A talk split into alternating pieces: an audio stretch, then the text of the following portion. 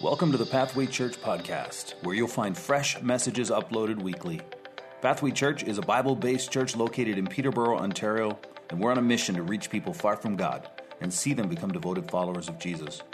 We hope that what you hear today will help you to take one step closer to Jesus. Thanks so much for joining us, and if you like what you hear, don't forget to subscribe.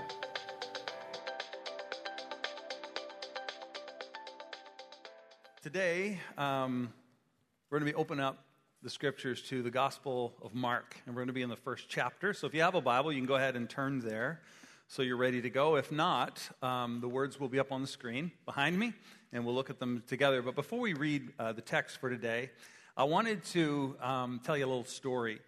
Uh, over 20 years ago, I was in Bible college training for ministry. And while I was there, we had a course schedule, and there were certain courses that I was looking forward to, and some others that I wasn't. Uh, one of the courses I was not looking forward to, in case you were wondering, was uh, fasting. Yeah, we had a whole course on fasting, which just made me feel guilty and hungry.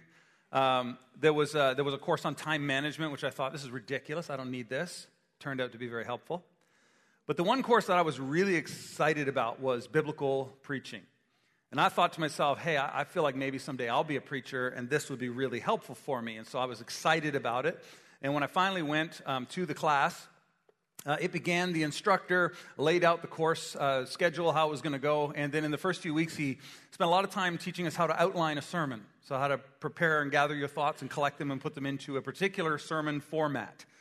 And for those of you that haven't studied biblical preaching, um, the format really resembled um, a formal essay.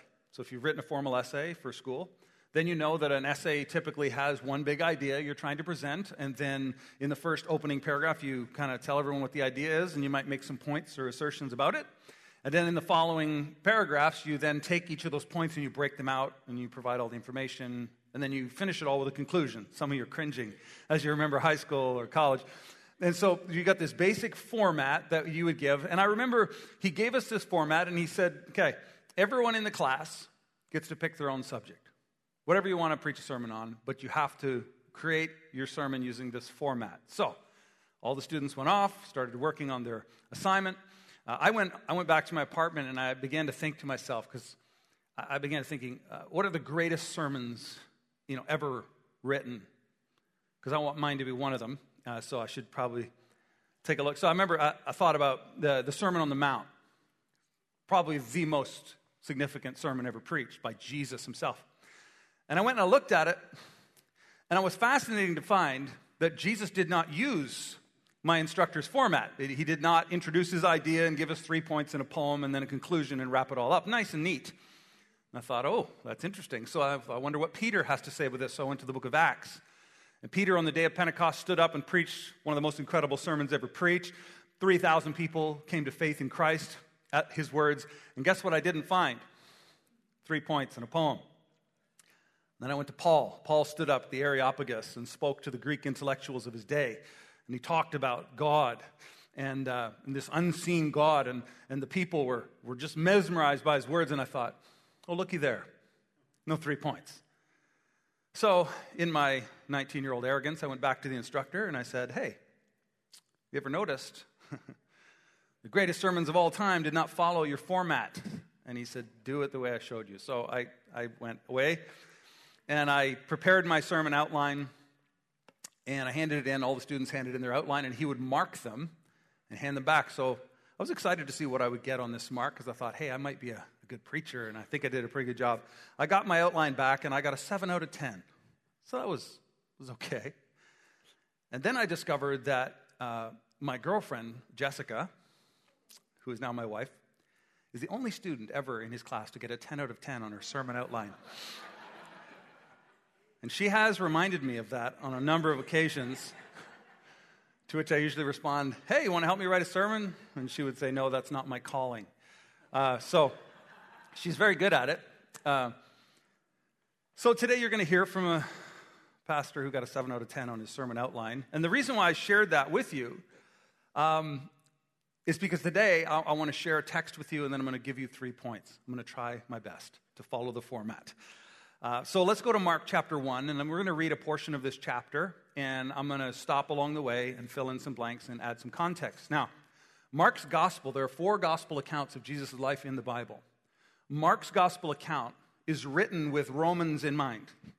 And what you'll discover is each, each of the gospels has a different focus or emphasis. Mark's gospel is all about the power of Jesus. And it literally goes from miracle to miracle, from wonder to wonder, because Romans, uh, they were impressed by power. And so Mark sets out to say, look at the power of Jesus, look at the miracles he wrought. And so, so that we have, you're going to see this right in the text. And so we go to Mark, and we're in chapter 1, and we're going to begin at verse 29. It says this And immediately he, speaking of Jesus, left the synagogue. Synagogue was where the Jews would gather to learn about, learn about God and to fellowship. So he left that, and he entered the house of Simon and Andrew with James and John. Now, these are four of Jesus' 12 disciples these are key disciples. This is very important. It says in the next verse, now Simon's mother in law. Now, this is important to note. Simon, his name later becomes Peter. So you know him as Peter. At this point, it's early in the story, his name is Simon. So they entered into Simon's, now Simon's mother in law lay ill with a fever. Okay, Simon was married, Peter was married, and his mother in law was sick. And immediately they told Jesus, him, about her. And he came and took her by the hand and lifted her up, and the fever left her, and she began to serve them. He heals Peter's mother in law. Some theologians believe this is why Peter denied Christ three times. Took a second. That's an old Bible college joke. I, I shouldn't have thrown that in there. Um, it's probably not true. Verse 32 That evening at sundown, they brought to him all that were sick and oppressed by demons. Like word spreads, Jesus did this incredible miracle took her off her deathbed. And now the crowds of people are, are gathered around the house. And he healed all who were sick and oppressed by demons, people who were physically sick, people who were being influenced by demonic spirits. And the whole city was gathered together at the door. And he healed many who were sick with various diseases, so physical ailments, he healed. He cast out many demons, people who were being influenced by evil spirits, were causing them all kinds of grief. He set them free. And he would not permit the demons to speak because they knew him. So, demons are fallen spirits, fallen angels. They come down from heaven. They know exactly who Jesus is. He's the Son of God. So he shows up at the beginning of his ministry, starts healing people, and they're like, We know who he is. And they're trying to speak through the people. And Jesus would say, Shh, no, don't reveal who I am. And he casts them out of the people, setting them free. It's fantastic. Now, as we continue, this is where things um, get interesting for us for our topic today. And rising very early in the morning, while it was still dark, he departed and went out to a desolate place. Jesus went out to be alone. And there, what does it say he did? He prayed. And Simon and those who were with him searched for him. They were looking for Jesus. And they found him and said to him, Everyone is looking for you. So morning comes, the crack of dawn, the crowds are gathered around the house, more people to be healed, more people to be set free, more work to be done. Jesus, you got to come back. The people are waiting you. They need you, they need you, they need you. And Jesus now does something after praying that does not seem to fit. And he said to them, Let us go on to the next towns, that I may preach there also. And that is why I came out. And he went out throughout all Galilee, preaching in the synagogues and casting out demons. Today, I want to speak with you about the subject of prayer. And I want to share with you some ideas about prayer that are taken from the text, specifically about the way in which Jesus prayed and the, and the role that prayer had in his life. And since this is such an important topic, um, you know, if you grew up in the church, like I grew up from the time I was a little kid in the church, and I always knew that I should pray. I was taught from a little kid, like, hey, you should say your prayers. And so I always knew that I was supposed to pray. And I don't know about you guys, if you grew up in that kind of background, chances are at, at times you felt guilty because you didn't pray enough. Who prays enough? I've never met a Christian or a non Christian for that matter that's like, I pray too much. No one's ever said that. Like, there's this sense we know we should do it. And so I, that's how I grew up. And I hope today that you will walk away with a little bit of a different perspective. Or perhaps you're here today and you're exploring faith and you're not even sure about all this stuff and you're going, okay, prayer is an interesting idea talk to somebody I can't see. Isn't that what crazy people do? And besides, even if I were to try it, I wouldn't know what to say. I wouldn't know how to do it. I wouldn't know the right approach. So I want to talk about all of that today. Uh, I guess I should present you with my three points. I'm getting long in the introduction, so I'm losing marks already. Here's my three points uh, taken from the text. Number one, Jesus made prayer a priority. Number two, Jesus prayed in private. Now, probably talk next week more about public prayer and corporate prayer together, but today I want to focus on private prayer and the significance of it. Point number three Jesus experienced personal relationship with his Father through prayer. Now that I've introduced the subject and I've shared with you my three main points, now as I enter into the body of my sermon, um, it's at this point that I'm going to flip the points around and lose more marks on my sermon outline. But I want to begin where we would normally end. I want to begin by talking about the personal relationship that Jesus had with his Father through prayer and why that's so important. Why I believe we need to start there. See, this idea of having a personal relationship with God is, uh, is one that gets thrown around a lot in church circles. If you've been in church for a while, people talk, Do you have a personal relationship with God? And you're thinking, Well, I'm not sure. Because it's this odd concept. It's like, I know God is out there and I'm here, so how, how do I have a personal relationship with a God I can't see? I wanted to share with you quickly um, a little story from my past. When I was born into this world, my parents uh, considered themselves to be nominal Catholics, which they weren't devout Catholics. There are devout Catholics and nominal Catholics. There are devout Protestants and Pentecostals and any denomination you choose, and then there are nominal ones. So my parents would go to church on Easter and Christmas, maybe. They never opened their Bible, never prayed. Their faith was a title, something that they had, but they didn't, they didn't really practice it. And so when I was born into this nominal Catholic family, um, things were as they were. And then one day, my mother got invited to go to a, to a tent meeting. And back in those days, in the 70s, uh, they would have evangelists that would travel around in tents. How many of you have been to a tent meeting? Okay, we got a few folks in the crowd that have been.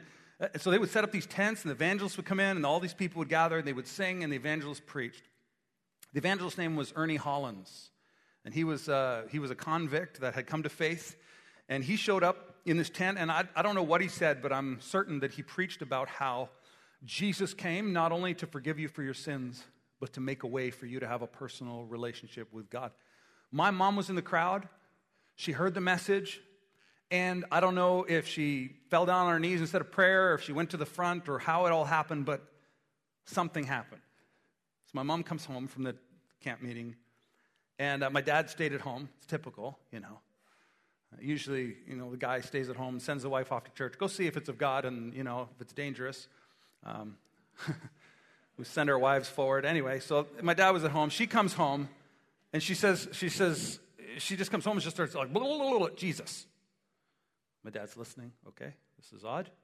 She's talking about Jesus, talking about how she met God. It's like, okay, that's right. Because he's thinking, um, you met God? Like, God's in heaven, wherever that is, and we're here on earth. He's eternal, we're mortal, he's, he's, uh, he's invisible, and we live in a visible world. And, and like this idea of God being distant is not unusual, right? Like if you open up the Bible and you read the first half of the book, the Old Testament, you see God revealing himself to his people, but there's always a wall between his people and him. And even his own chosen people, the Jews, for them to come to God, they came to a temple. And the temple, by the way, had giant walls around it. And then once you got inside those walls, there was like an outer court. And then guess what? More walls. Then there was an inner court where the priests did their work. And then there was another wall. And you went inside, and there was like a, a special room where God lived. And even in the room where God lived, there was a big giant curtain just to keep the separation between God and even the priests. And so the people would come, and if they had sinned, they would bring an appropriate sacrifice. And the sacrifice, they would bring the sacrifice to God, but they couldn't just walk into the middle of the temple and be like, Here you go, God, turtle dove. They couldn't do that. There was a, there was a mediator, there was somebody between them and God, and it was a priest. And the priests had to wear certain robes and follow rules and go through the walls in certain ways. And so it was very clear to everybody that there was a clear, defined separation between a holy God and a sinful, broken people. Right? So when my dad's going, Oh, you met God. Even he, as a nominal Catholic, is going, Yeah, sure. Where was the priest? Right? Like, like this doesn't work like that. And she's like, Oh, yes, it does work like that. And the next day, she was still the same. She started reading this book all the time. That was strange. Never happened in our home before. She started praying. Not only was she praying to God, she was praying for my dad. That gets awkward. And, and my dad tells a story like this. He says, at some point along the way, he actually prayed to God and said, God, if I don't get whatever she got, I don't even know if I can still live with her. She's so different. and so he was finally open to it. Um, my mom gave him the cassette tape of the sermon that she had heard. Remember cassette tapes? and, and he listened to the entire message just like she had heard the message. And at the end of the message, um, guess what happened? Nothing.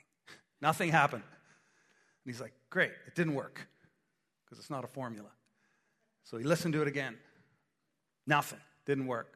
God, please, I, whatever happened to her, I need it to happen to me because she's weird and we don't get along anymore. So it's like he's praying and he's, he's listening to this tape over and over again, and all of us, somewhere along the way, the reality that he had a relationship with God through Christ dropped into his spirit. And and my dad was transformed. Now, it's interesting to note some people hear the message, make a decision, and they're transformed instantly. And other people, maybe this is your story, it was a progression where you kept moving towards and seeking God, and then all of a sudden you're like, oh, wow, everything's new and everything's changed.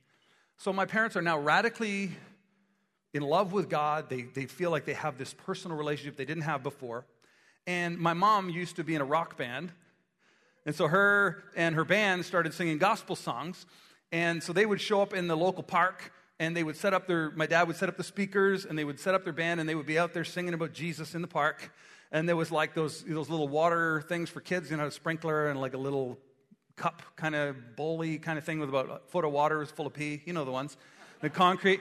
And, all, and me and my, my brothers would be running around in the, in the water listening to gospel songs. And then my dad would stand up. He could barely speak English. He'd be like, and did Jesus, he love you? And he would try to talk. And, and they would, this is what we did on our weekends, you know? Something, something had radically transformed inside uh, my parents' lives. And it was the knowledge of this. Like in the New Testament, the writer of Hebrews says this. He talks about how Jesus becomes our mediator, he is our high priest who goes between us and our heavenly Father. He's the final priest. He offers himself as the final sacrifice.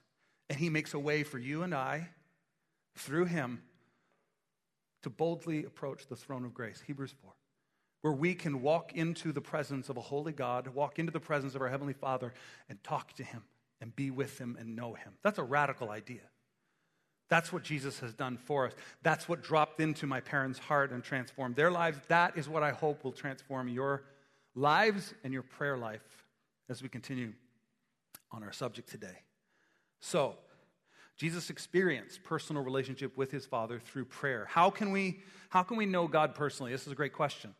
So, if God is invisible, if he's in the spirit realm, how can we know this God personally? Well, there's a number of things we could talk about. I'll just touch on them quickly. Number one, Scripture.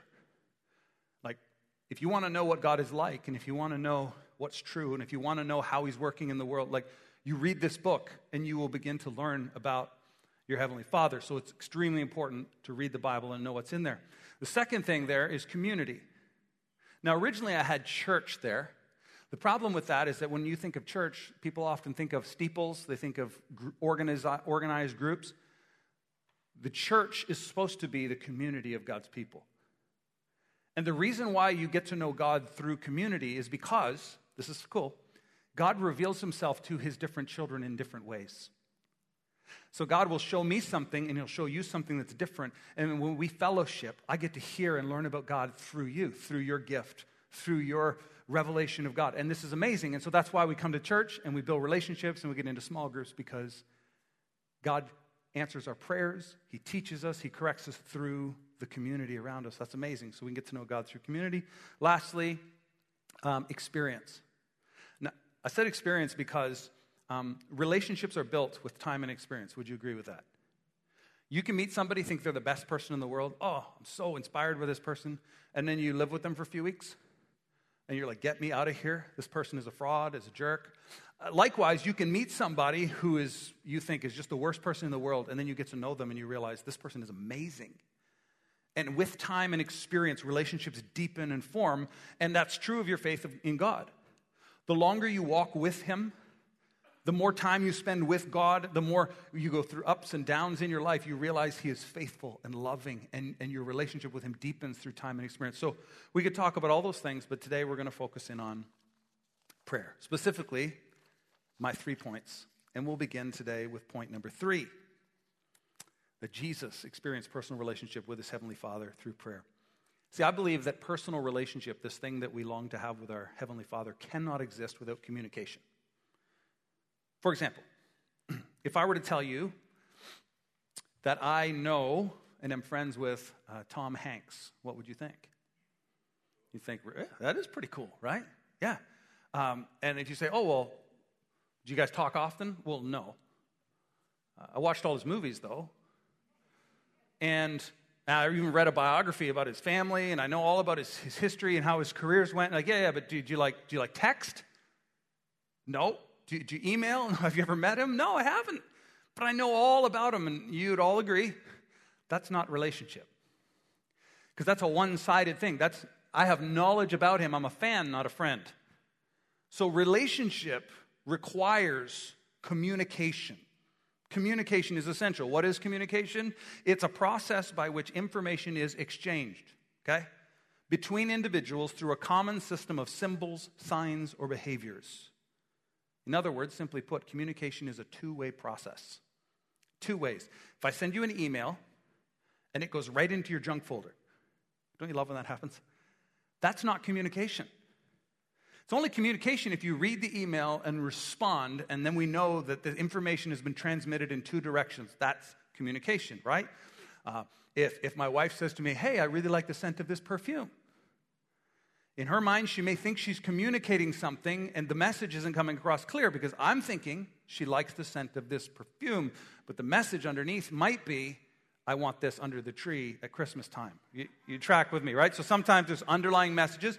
And by the way, communication, even though it's a two way process, it's not always verbal. Like body language is kind of a big deal, tone is a huge deal, right? As you think about how communication happens, it's there are people that attend our church who met online. Isn't that cool? So they didn't meet the traditional way, like you meet in a coffee shop and you're like, hi and it's awkward and you don't know what to say. No, they were like chatting online in chat rooms and then like sending emojis back and forth, and it's like true love, and then you meet. So that's amazing. Communication can happen in, in so many different ways, but it requires two way communication. It's amazing to me. I'll tell my kids, I'll say, hey guys, look at me. And they all look at me. I need you to clean this mess up right now. Okay, dad. I come back an hour later. Still there. Hey guys, I asked you to clean this up. Like, no, you didn't. If I tell them there's ice cream in the kitchen, they all hear it clearly and move. I, I don't understand selective hearing or something. Um, a couple weeks ago, I, I bought a cable to connect my camcorder to my laptop because I wanted to be able to capture video directly to the thing. It needed a special cable, so I went on Amazon and got it in two days. That was exciting. And the cable shows up and, it, and everything worked. I plugged it all in and I turned it on, but guess what? It didn't work. And I went on these forums online and I'm searching and searching, trying to figure out why won't this cable work? And I discovered that the cable can only communicate in one direction. And like the band, it was insufficient. Jason got that one. Um, the cable could only talk in one direction. And so, so what I had to do was buy another cable, obviously. But the reason why I tell you that is because for so many people, their prayer life is one directional. And that doesn't work. Prayer is not you sitting and telling God all the things He already knows. You can do that, but prayer is so much more than that. Because I believe that prayer is one of the key ways that we live in relationship with our Heavenly Father. It's, it's, it's deep, it's relational, and it has to be two ways. How do we know that this is what Jesus was experiencing? Well, in our text, um, I'll just read it to you. Peter comes and says, Hey, Jesus, everyone is looking for you. And the natural thing that we would all do is be like, oh, there's people need me, I'm going to go there. But that's not what Jesus did. Jesus said, Peter said to him, uh, sorry, Jesus said, let us go on to the next towns that I may preach there also, for that is why I came out. Somehow, through Jesus' private conversation with his heavenly Father, he received clarity, direction, he was reminded of his mission, he was empowered. And in spite of this need, he knew what he had to do next, and he changed directions. That tells me that Jesus wasn't just sitting there going, hey, God was talking to him. There was relationship happening, it was directing his life. And that's what I hope prayer would be for all of us. That as we go to our Heavenly Father in prayer, that we would not just say stuff, but that we would hear something, that we would receive direction, clarity, and purpose. What do you do when you don't know what to do? Uh, sometimes I just panic. Sometimes I make a pros and cons list and I get counsel and we do all the stuff to figure out what's next, but do we pray?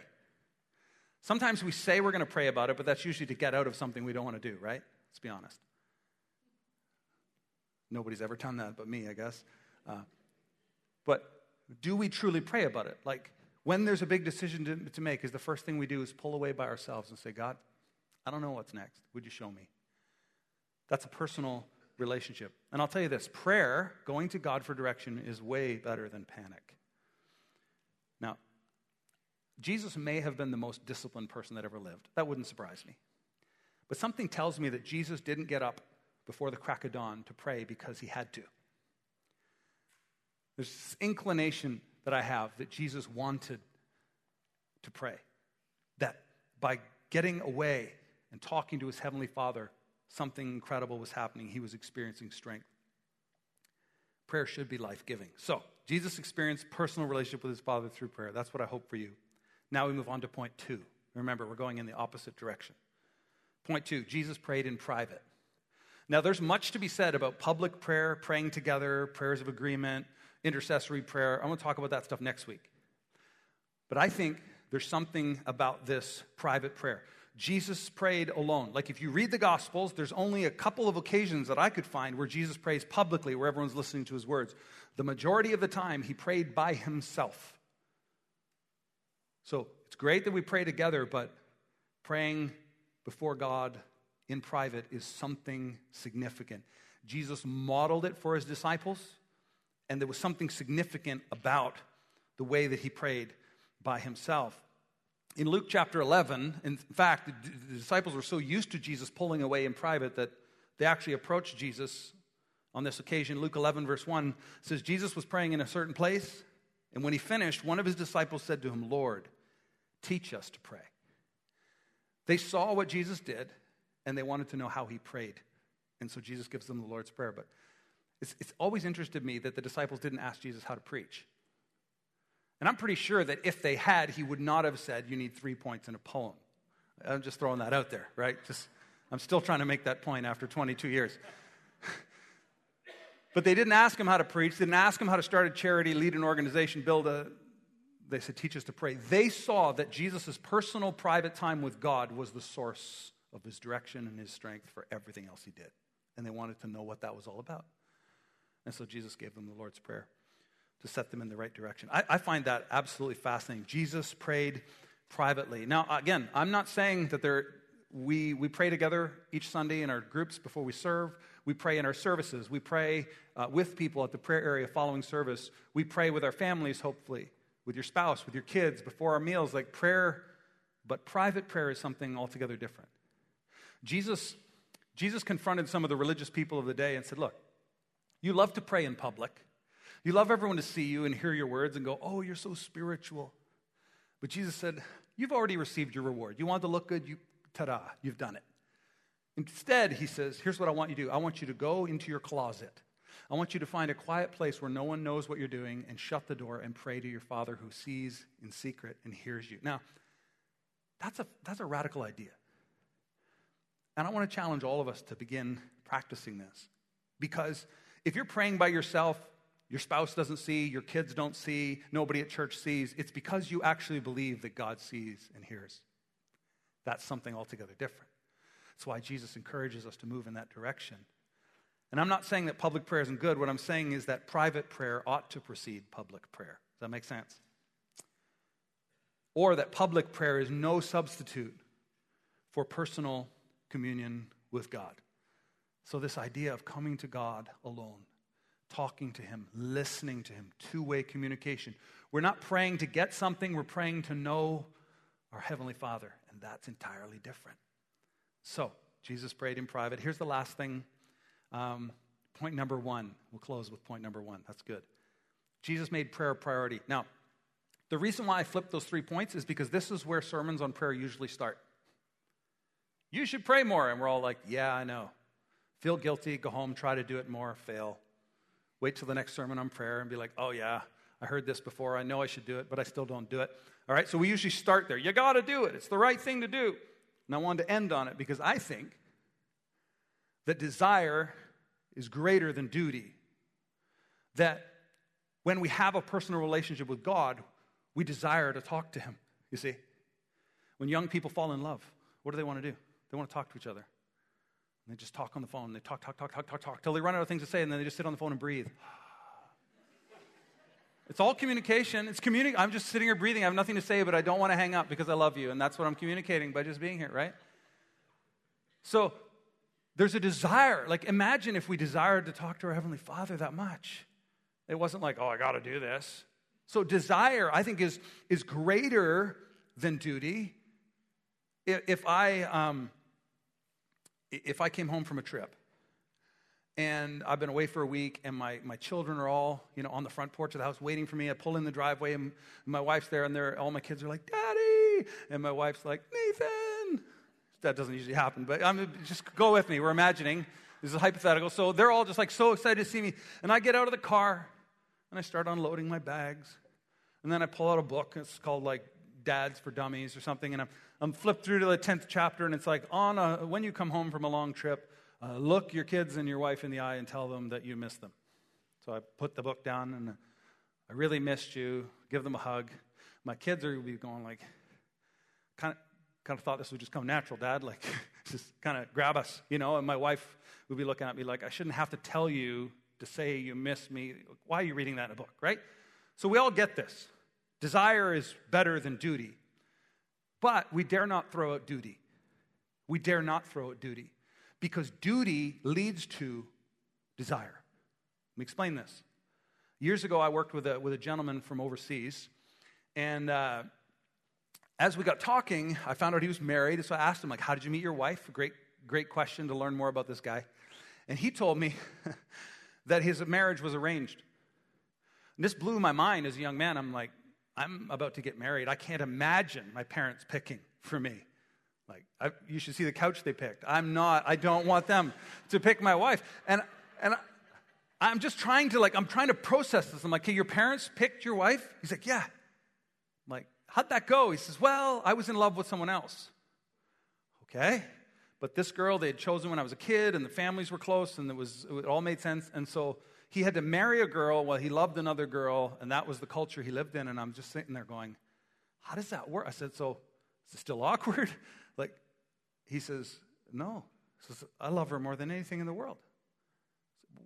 Said, Tell me more. How did this happen? I said, Well, we got married. I was, I was a husband. She was a wife. We did it out of duty. It was for our families. It was what was expected of us. And he said, Over the years, our love for one another grew. This blew my mind because I'm from the West, right? I'm from the West where it's like, you have to fall in love and you have to have these feelings. And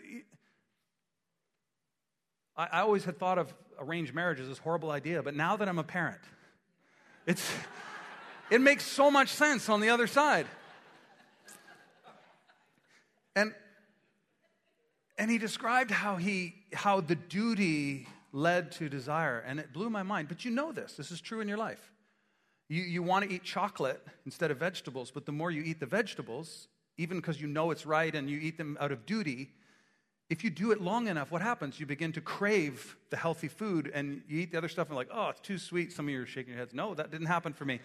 But you start to crave. Exercise, you, you do it for the first time and you're sore and you're stiff and you feel like you're dying. You keep doing it out of duty. And what happens? Your body begins to love it. There's endorphins that are released. You feel stronger. You feel healthier. You sleep better. Your weight goes down and you're like, this is the best. And then you want to get out and do it. So duty can lead to desire. So we dare not throw out duty, but the goal is desire. And if we approach prayer, uh, perhaps you're, you're here today and you're like, man, I just, oh, I love praying. It's the best thing in the world. You're, a, you're in a minority group. Many of us pray out of a sense of duty because we know we should. But imagine if we could do that and that sense of desire would continue to grow as we grow in our relationship with Him, where we wake up in the morning and it's the first thing we want to do. When I started pastoring um, nine years ago here at this church, I didn't drink coffee. And that wasn't a problem for me until I had to start meeting with people, because pastors meet with people typically at coffee shops. So someone would be like, Pastor, my life's falling apart. Can I meet with you, talk about what's going on? And I would say, Sure, let's meet for chocolate milk. It just it wasn't right. It wasn't right. So I, I had to train. I, I started drinking coffee. I hated it. But over time, guess what happened? I grew to love it. And now I wake up in the morning, and one of the first things that comes to mind is I need a coffee. I'm to sit on the deck and sit with a book and a coffee, and it's, it's this thing that was once a duty has grown to desire. That's my hope for every one of you. Because, man, if, if prayer was just about like get up, do it, force yourself, and if it was that way for the rest of your life, that would be horrific. But it's something we can look forward to. It is something that engages us personally with God. It's something that we can, if we haven't already, grow to love. And that's my hope for you. So, my challenge today as I close this message is simply this pray. Would you make a point to do that this week? Would you set time aside? Maybe it's first thing in the morning, maybe it's before you go to bed. I don't know what you need to do, but set aside time. And if you're doing it, not just talking, but listening, make it a two way communication, saying, God, I, wanna, I don't want to just stuff from you, I want to know you. And you approach it that way. I guarantee that in time, you'll grow to love it, you'll grow to desire it. You'll get so much benefit out of spending time with your Heavenly Father. So, would you, would you commit to doing it this week? I don't care if my sermon's a 7 out of 10 today, if you leave here and you pray. And we all win. Imagine what would happen if this community of people called Pathway Church were to begin to pray in private, to begin loving their time with God. Imagine how we'd hear from God. Imagine how God would direct us and steer us and encourage us. So let's pray. So I want to encourage you. Maybe if you're new to faith and you're like, I don't know about any of this, would you try it?